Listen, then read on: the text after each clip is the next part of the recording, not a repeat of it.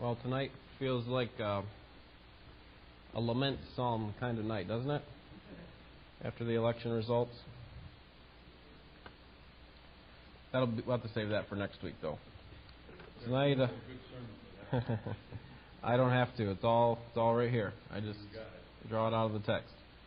Psalm 68 for tonight.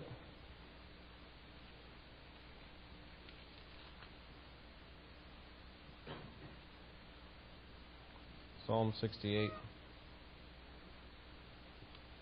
Let's pray. Father, we pray that you'd help us to see more clearly how you are worthy of our praise. Uh, remind us of your goodness and your works on our behalf, and also your future plans to to win, to uh, conquer, uh, to to bring us to a place of vindication. And Lord, we look forward to that day. Thank you for our Savior who accomplished our salvation and in whom we can trust to take us all the way until the end.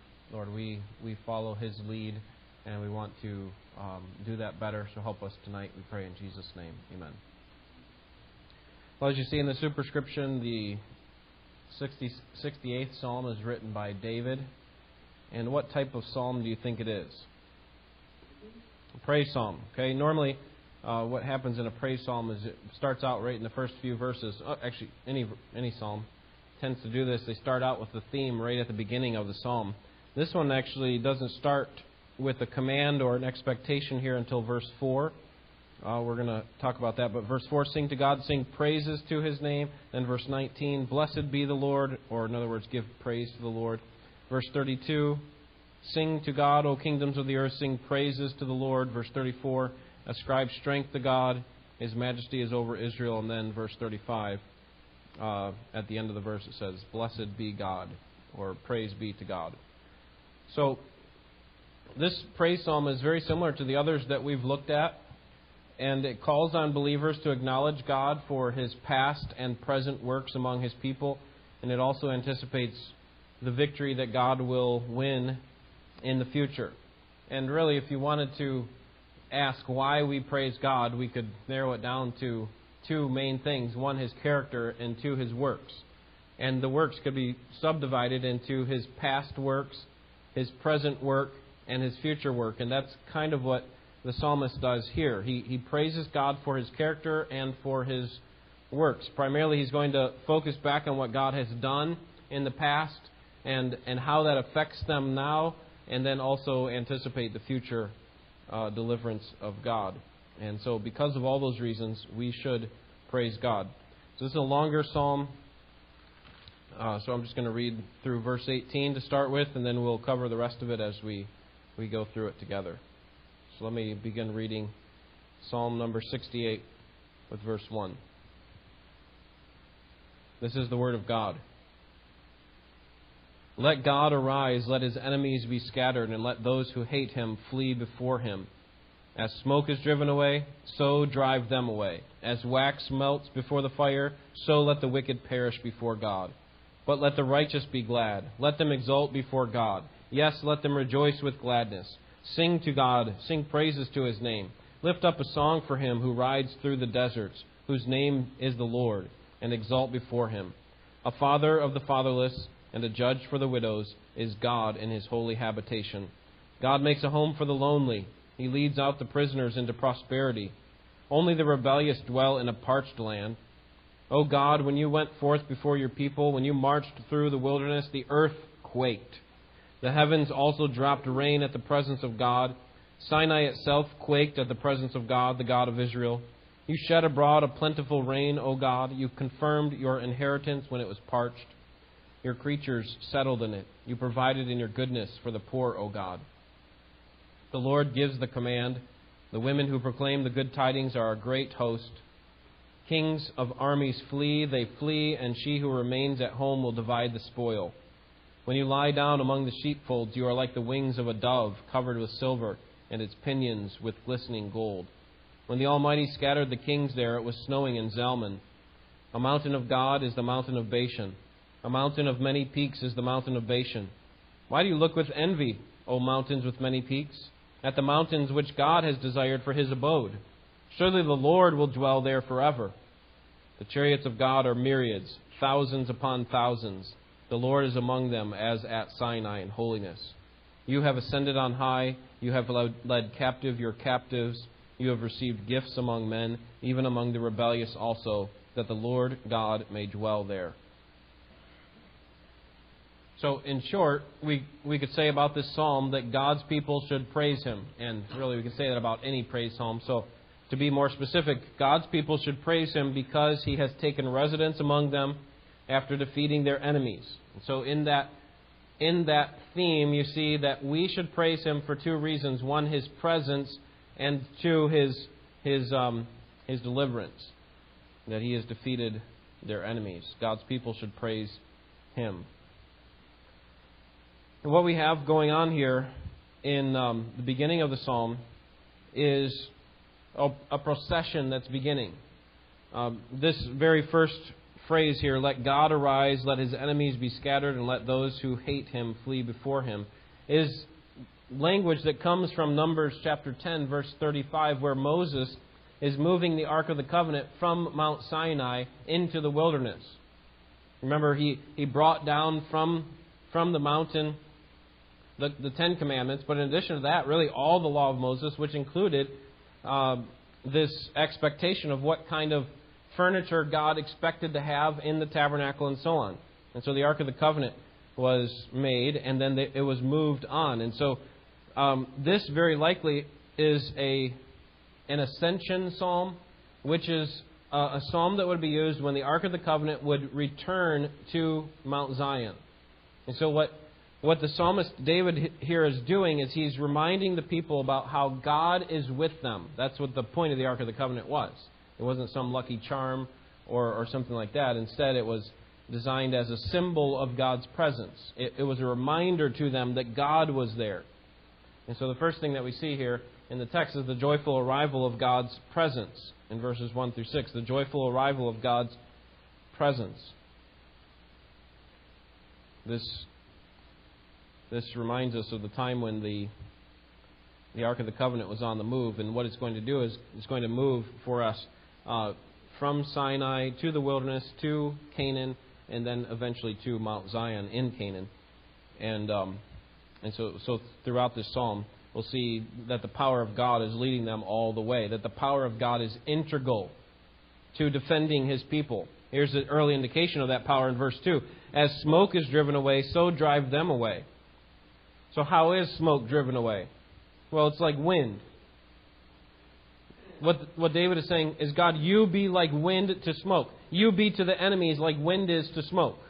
Or the next line, verse 2, you be to your enemies like fire is to wax. Right? Fire, wax has no effect on fire, but fire has a profound effect on wax. And God's saying, or David saying, God, you do that to our enemies. Destroy them. You have the power. The immediate result of God's power is that the righteous will rejoice in verse 3.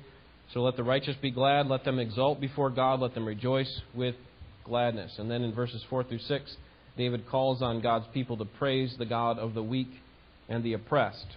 Here we have the first official, we could say, call to praise for the people because this isn't um, this isn't something that David is kind of individually doing to God. Like this is me and you talking, God. This is for all the people.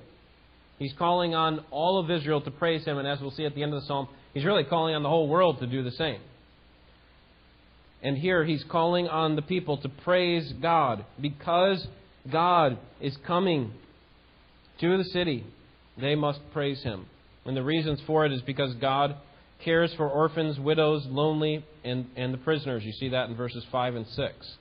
In other words, the people who are weaker in society, the people who we would not expect, right? We'd expect God to choose the mighty and choose the strong, uh, the powerful, the, the, the affluent, um, so on. And sometimes God does, does do that by His grace. Praise God for that. But generally speaking, God chooses the weak things of the world to confound the wise, right? He chooses the foolish things of the world. And um, in contrast to that, to God's care for, for the lowly, in, at the end of verse 6, we see that the rebellious are judged. They live in a parched land. They don't enjoy any prosperity. Um, that, That's talking about in a larger sense. Obviously, we know that, that the wicked prosper in the temporal um, sense, but, but long term, uh, the rebellious are judged. So, the joyful arrival of God's presence, it starts out here at Sinai. We'll start to see this procession here in just a second in the second part. The second thing that we see is that the presence of God uh, guarantees his power from Egypt to Zion. The presence of God that guaranteed his power from Egypt to Zion, verses 7 through 18. Here we see three parts of that, and I apologize for this being so small. I had to squeeze it on here. But God's power in the Exodus, verses 7 through 9. God's power in the Exodus. So it says there, When you went forth before your people, O God, when you marched through the wilderness, the earth quaked, the heavens also dropped rain. So here we have this idea of God removing them from the oppression of Egypt. And then we see this idea of, of them hanging out in the wilderness for a number of years. And yet God was providing for them the whole way. He was, he was removing their enemies from them. And we also see that uh, wilderness idea at the end of verse 8. Sinai itself quaked at the presence of God. Uh, so there's this big uh, earthquake that went on during the giving of the law. Verse 9, you shed abroad a plentiful rain, O God. In other words, God provided for them when, he were, when they were in the wilderness. They, they weren't left on their own to just fend for themselves. God provided for them. And that shows God's power. David wanted to remind them of their history and show how the symbol of God's presence, this ark that's now coming into Zion, was once in it was once in, in the wilderness. And God was leading all the way. God was there. God was powerful. God provided all along. And then, secondly, in the conquest, verses 10 through 14, the movement of God's presence now from the wilderness to Canaan, the land of Canaan, the promised land. God caused his people to settle here. Your creature, verse 10, your creatures settled in it. You provided in your goodness for the poor, O God. I think what that means is you provided a place for them. You prepared a place for them in the promised land. And then in verse 11, following the battles, the women would write songs. And, and that was not unusual, that after a, a, a large victory, that people like Miriam or other ladies would write songs and come and sing them on behalf uh, of the people and to God, and, and then the rest of the people would learn them and sing along as well. And so that's what, what they're talking about, that God in his power brings them into the land of Canaan. It's amazing. The, the, way that Joshua describes it is that he dispossessed the land for them. That is, he takes the present inhabitants who are their arch enemies effectively and removes them from the land for them. Now, we know how that happened through various key battles and then eventually through the individual occupants of Israel removing them on their own. But the point is, is that God is the one who defeats his enemies. Verse 12 Kings of armies flee, they flee. Verse 14 When the Almighty scattered the kings there, it was snowing in Zalmon. And then in verse 13, God's people enjoy the spoils of war. When you lie down among the sheepfolds, you're like the wings of a dove covered with silver, and its pinions with glistening gold. Some kind of metaphor that speaks to God's providing for them and, and allowing them to enjoy the spoils of war the, the, the result of his promise, the fulfillment of his promise to receive the land. And then, thirdly, in Zion. So, Exodus, conquest, or Canaan, we could say, and then Zion. If we want to just keep it cities, we'd just say, uh, we would say wilderness, or, or I should say locations, would be wilderness, Canaan, and Zion. Here, God's power is seen in his arrival at Zion in verse 15, it talks about this mountain of God, the mountain of Bashan. And this mountain range in Bashan was the largest of the mountain ranges, is the largest of the mountain ranges in Israel. And it contains the largest mountain, or the tallest mountain, which is Mount Hermon. And so, what he's saying here is that there is this mountain here with many peaks in verse 15. And then notice what he says in verse 16 Why do you look with envy, O mountain with many peaks? What, what mountain is he talking about? Is he talking about Zion there or Bashan? He's talking about Bashan. Look at the previous verse again. The mountain of many peaks is the mountain of Bashan. So, why do you look with envy, O mountain of Bashan? What are they looking with envy? Why would a tall mountain, this is metaphorical by the way, but why would a tall mountain look with envy on another mountain? Look at the end of the, or the middle of the verse. At the mountain, why do you look with envy? In the middle of the verse says, At the mountain which God has desired for his abode. Surely the Lord will dwell there forever. So here you have this large mountain, Bashan, and it's as if it is envious of Mount Zion, this little, smaller mountain. Why would, why would such a large mountain look with envy on a small mountain? And the reason is because God is there. Because God has chosen to set his roots down in Mount Zion, that he would make that his dwelling place. And so now Mount Zion, although not the, the greatest of the mountains, is the most admired, the most envied of all the mountains in Israel, and yea, the world. Verse 17 God's arrival in Zion is accompanied by his angelic army. I think that's what the chariots and the myriads and myriads, thousands and thousands, which is that kind of language is used in the book of Revelation to describe the angelic host or the heavenly armies. Verse 18 God's arrival in Zion is welcomed by some who were once enemies. And we'll touch on this at the end, but you have ascended on high. So here, God is ascending in, in the symbol of the Ark of the Covenant. It's coming up the hill of Mount Zion. They're singing as it goes, and it arrives, and, and it says, You have led captive your captives. You have received gifts among men,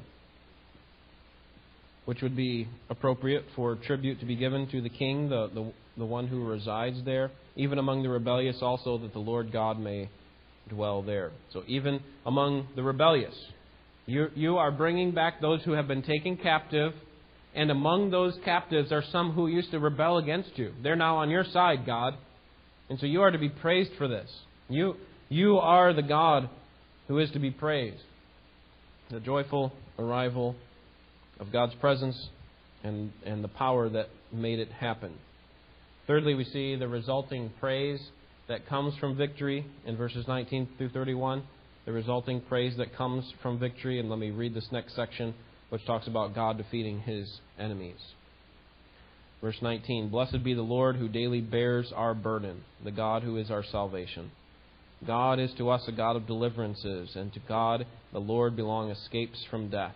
Surely God will shatter the head of his enemies, the hairy crown of him who goes on in his guilty deeds. The Lord said, I will bring them back from Bashan. I will bring them back from the depths of the sea, that your foot may shatter them in blood. The tongue of your dogs may have its portion from your enemies. Here we see that God defeats his enemies, and as a result, we should praise him. And the reason I say that is because of verse 19. Blessed be the Lord, or praise be to the Lord. Why? Well, it's going to show us that God defeats his enemies in verses 20 through 23, but notice in verse 19 that God deserves our praise because he bears our burdens. God bears our burdens. I think this is one of the greatest reminders in all of Scripture that God helps to carry our burdens. Have you taken much time to meditate on this truth? Isaiah 63 9 says that in their affliction he was afflicted. Have you considered that about God? That he's not just standing up there or sitting up there cold and indifferent to the troubles of his people, but in their affliction he is afflicted. Or Judges 10:16 says that God could bear their misery no longer, and so he came and delivered them. God was pitying them. He sensed their misery and came to rescue them. Now, in this psalm, we, we really have an implied promise that the Lord bears our burden. Now, what I want to be clear about is that this psalm is not written directly to us, right? Psalm is written to the people of Israel. But I would suggest to you that we certainly have a God who bears our burdens as well, not just Israel. This wasn't God is afflicted when Israel is afflicted. That is true.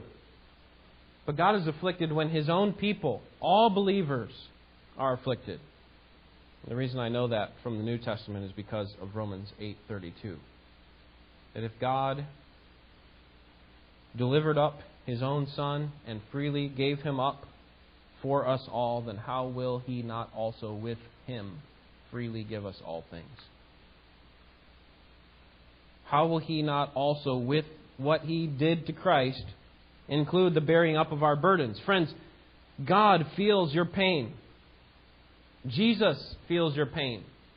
We know that from Hebrews 4:15, don't we? That we have a high priest who is certainly able to sympathize with our weakness. Now, the way that he, he states that the author of Hebrews is actually, he uses a negative to state that He says, Do we not have a high priest who is unable to sympathize with our weaknesses? And the idea is, yes, we do have one who is able to. Or no, I should say, we, we actually do have one who's able to sympathize. So I say it positively, though, we have a high priest who is able to sympathize with our weaknesses. And so, what we can be confident about is what Israel should have been confident about, and that is that God carries our burdens. He carries them with us, and He carries them for us. Not only does God know about our burdens, and He pities us, afflicted, He is afflicted when we are afflicted, but also He delivers us from them. That's what verses 23, 20 to 23 are about. God is the one who is the deliverer. The end of verse 19 says, The God who is our salvation, our rescuer, our deliverer. Verse 20, God is to us a God of deliverances. Then he talks about how he's going to shatter his enemies. And then in verse 23, he's going to allow us to take part in the victory. He's going to let us share in the victory. God's not going to just do all the work and then we, we kind of stand back. Certainly, he could do it that way, but, but instead, God is going to, verse 23, allow, bring the enemies back so that our foot may shatter them in blood, that the tongue of, of our dogs may have its portion from their enemies. They're going to feed, they're going to feast very well that day on the enemies of God and the enemies of us. Our enemies are God's enemies. God's not unconcerned or unopposed to our enemies. He has the same enemies as we do. And and he will come and rescue us from them. And because of this, again, what's the point of remembering all that? That God bears our burdens, that God is our deliverer, that God's going to help us share in the victory. The point of all that is verse 19 Blessed be the Lord. Give praise to him. Then, in verses 24 through 27, we see the presence of God announced in Zion. The presence of God announced in Zion. Let me read that for us. They have seen your procession, O God, the procession of my God, my King, into the sanctuary.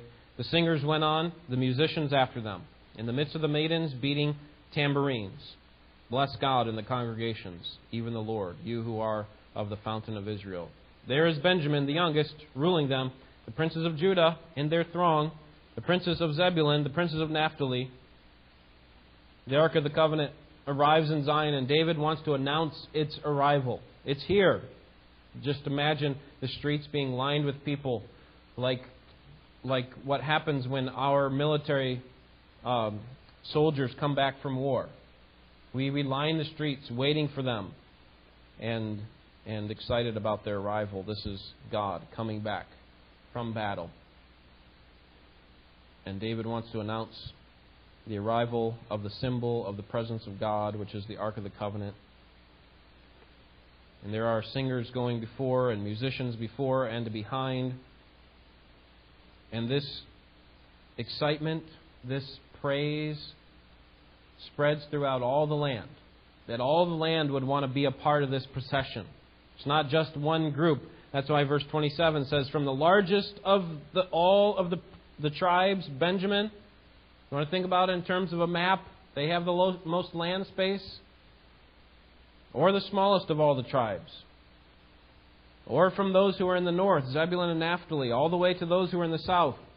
In other words, it's all encompassing. Every tribe belongs to God, is loved by God, and has God dwelling in their presence. This is something to bless God for. Again, verse 26 Bless God in the congregations, even the Lord you who are the fountain of Israel, God's special people. And then verses 28 through 31, we see the expectation for future victory from God. God's future victory is expected. It reads, Your God has commanded your strength. Show yourself strong, O God. who have acted on our behalf. Because of your temple at Jerusalem, kings will bring gifts to you. Rebuke the beasts in the reeds, the herd of bulls with the calves of the peoples, trampling underfoot the pieces of silver. He has scattered the people who delight in war. Envoys will come out of Egypt. Ethiopia will quickly stretch out her hands to God. Here, the understanding and the remembrance of past victory and the present abundance of God's mercy that they now enjoy should cause them to anticipate God's future deliverance, God's future victory. They have seen Him work in the past. They see that He is now with them, and so they should expect that God is going to deliver them in the future. Why would He act any differently? That's what verse 28 is about. Your God has commanded your strength. Show yourself strong, O God. You have acted on our behalf, so do it again. Verse 29 These defeated kings will submit to God. Verse, verses 30 and 31 God has the power to rebuke even the strongest of them. This uh, beast in the weeds, or in the reeds, excuse me, verse 30, is probably referring to Egypt.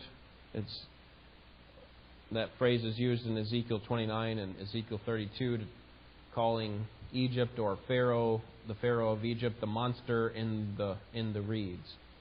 That that God is the one who is over the Nile. He's the true God of the Nile, not the Egyptian gods. And so he has power even over the strongest of their supposed gods and over the power of their leaders.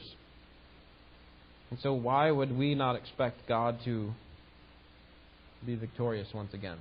He has been victorious in the past, He is present with them now, and He will be victorious again. So, that's another thing for which they could praise God. Finally, in verses 32 to 35, we see the invitation for all people to join in praising God. Here's where we come into the picture specifically, but also all the other nations besides Israel during that time.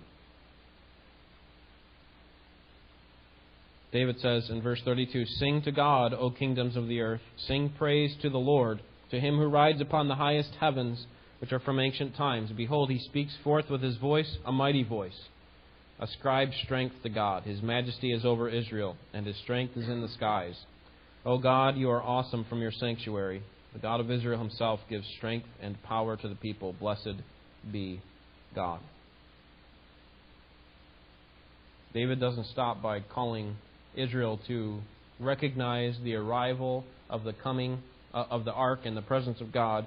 David wants all of Israel to recognize this, but now he, he spreads out the echo of his call to praise, not just to the edges of Israel, but, but rather the echo goes out to all the nations, to all the world, that we all must acknowledge God for his presence and power and do what Israel should do, and that is submit to him. Specifically, we should join with Israel in singing praises to God. So, what does this praise look like? Well, it's at the very most basic part of praise is, is singing. Verse 32 Sing to God, O kingdoms of the earth. Sing praises to the Lord. And why do we sing? Why do we praise God? Why should all the nations join in with Israel? And I think it's the same reasons that Israel praised him. Israel praised him because he was powerful and glorious. And that's what he calls us to do in verses 33 and 34. To him who rides upon the highest heavens, which from ancient times, behold, he speaks forth his voice, his mighty voice, ascribes strength to God, his majesty over Israel, and his strength is in the sky. So there's the power in verses 33 to the first line in verse 34, ascribes strength. So praise God for his power, and then his glory is seen in the last part of verse 34. His majesty is over Israel, and the strength, see his power again. So we should praise God because he is powerful and glorious, and then verse 35, because he is awesome and gracious. O God, you are awesome from your sanctuary.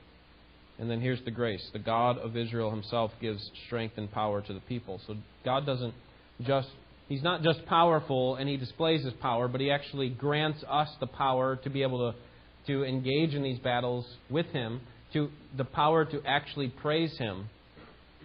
And so we should praise Him for that, and that's why David finishes as he does. Blessed be God, or praise be to God. All right, two principles and one application tonight. Number one, Our highest praise should be reserved for the recognition of God's presence and power. Our highest praise should be reserved from the recognition of God's presence and power. As believers, we have great confidence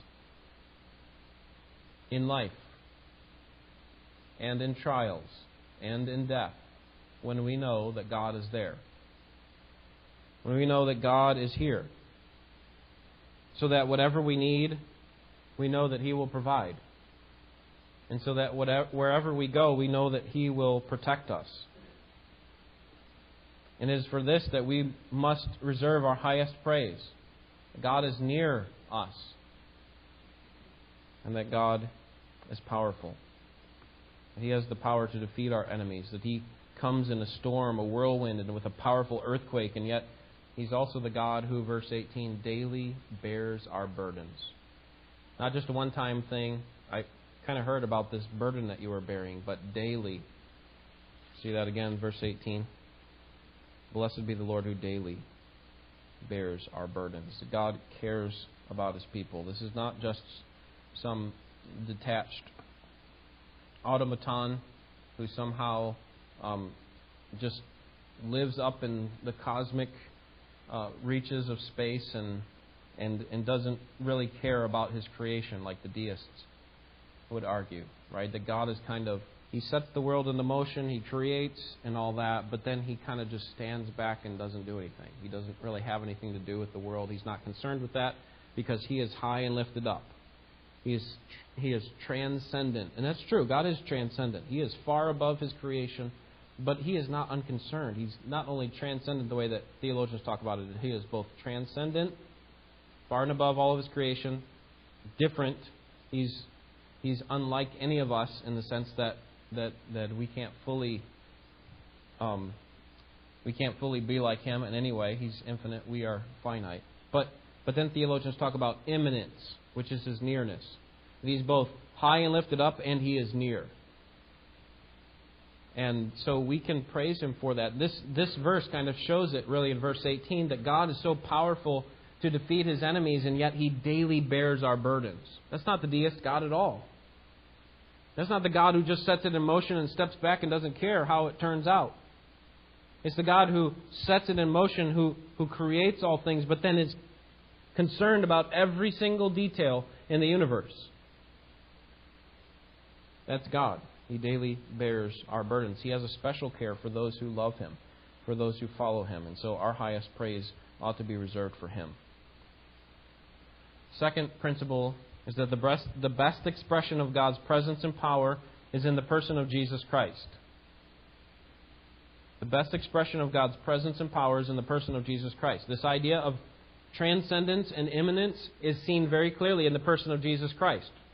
Right? That he is the uncreated one. Jesus was ne- never had a beginning. I should say, the Son of God, Christ, never had a beginning. Right? He, when he came to earth, he already existed. He didn't just become brand new. That's why John 1 says, In the beginning was the Word, and the Word was with God, and the Word was God.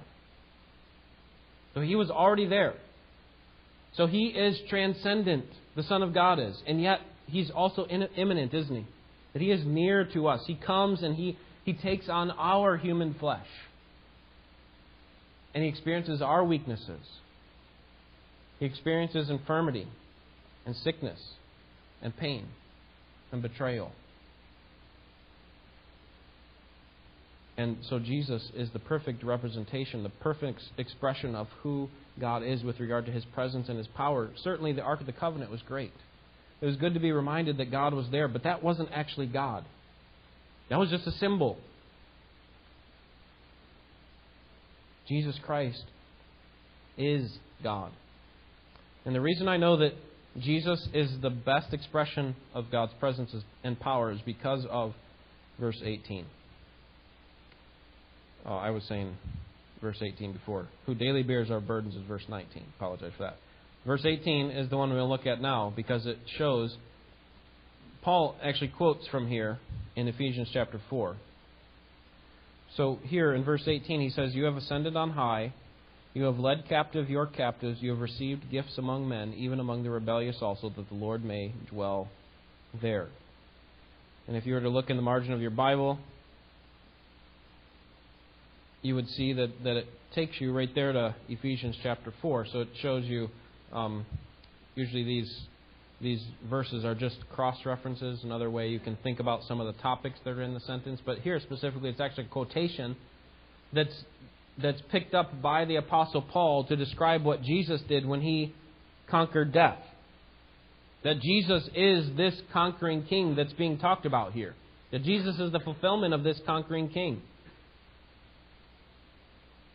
And this is what Jesus did for believers. Paul appeals to this text to show Christ's authority. We might say, well, what victory has Jesus really won? I mean, last time I checked, the world was still corrupt. Am I right? Last time I checked, I have not fully been redeemed. Sin is still alive within me. And so, what's this victory that Paul's talking about? How could Jesus have won a victory? And what Paul's doing is he's applying this psalm to Christ's victory over what? Sin and death.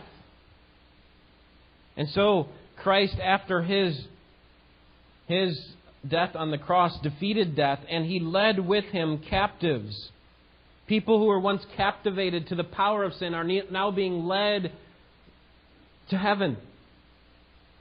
And he's like this triumphant king who comes back to the city with all the train of captives that, that once were imprisoned by a, by a pagan ruler. And then Paul also uses this phrase in Psalm 68, verse 18. It says, You have received gifts among men. Paul uses the phrase and he, he changes it and he says, He gave gifts to men. One of the things that would normally happen in victory is that, the, that when the king would win, that people and nations would come to the king and give him gifts. Paul's using this imagery, but instead he changes the source. He says there's gifts being given, but instead of people coming to the king, in this case Jesus, and giving him gifts, it's the other way around. Jesus is the one dispersing gifts. And in the context, what he's talking about is spiritual gifts. That through the power of the Spirit, Jesus, because of his conquering victory over sin and death, now has the power, the ability to be able to give gifts to his children, to his people, to God's children, that is. And so the point of Paul's writing in Ephesians 4 is to show that Christ is exalted as ruler over the church, and therefore he has the right to dispense gifts to the church to be used by believers for the progress of his work. And that's why later on it says he gave some as apostles, some as prophets, and he goes through the list. And, and we are all to be, um, to be using our gifts for the good of the body, right? Building up one another. That was because of the victory that Jesus won. Jesus has, with his death and with his conquering of sin and death, has put a stake in the ground. What he's doing is he's claiming he's claiming the earth as his place of, a, of rule, that he is the king. But as we know, as I mentioned earlier, he hasn't done it yet. He hasn't taken up residence. He simply put his flag in the ground and said, I've won the victory. I'm coming back. And one day he's going to arrive in, of all places, Mount Zion. And there's going to be a huge procession.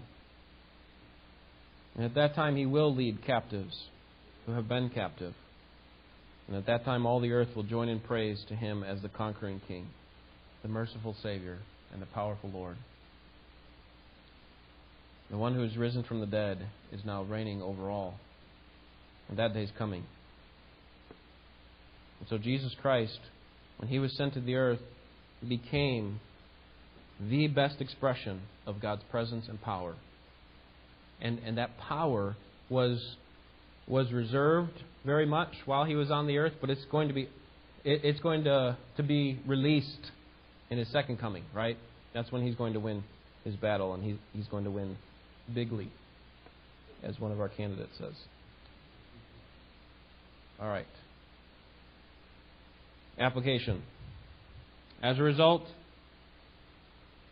we should praise the Lord for his presence and power. Pretty obvious. Probably could have guessed that one, but but let's just do it. Okay, that's that's where we're going with this. Why, why all this talk about God's presence and power if we're not going to do anything with it? The, the psalm over and over again just reminds us bless the Lord, bless the Lord, sing praises to his name. Blessed be the Lord. Sing to God, verse 32. Sing praises to the Lord. Blessed be God. And so, what are we to do with all this? If God has been faithful in the past, if He has been powerful to win victories over even the toughest of enemies, and He is consistent and, and um, concerned about His people, if He daily bears their burdens, if He is present with them, and if He's going to win this future victory, and as we've seen Christ already win the victory, then what should we do with all this? Then we should praise Him. We should bless the Lord. We should sing praises to Him.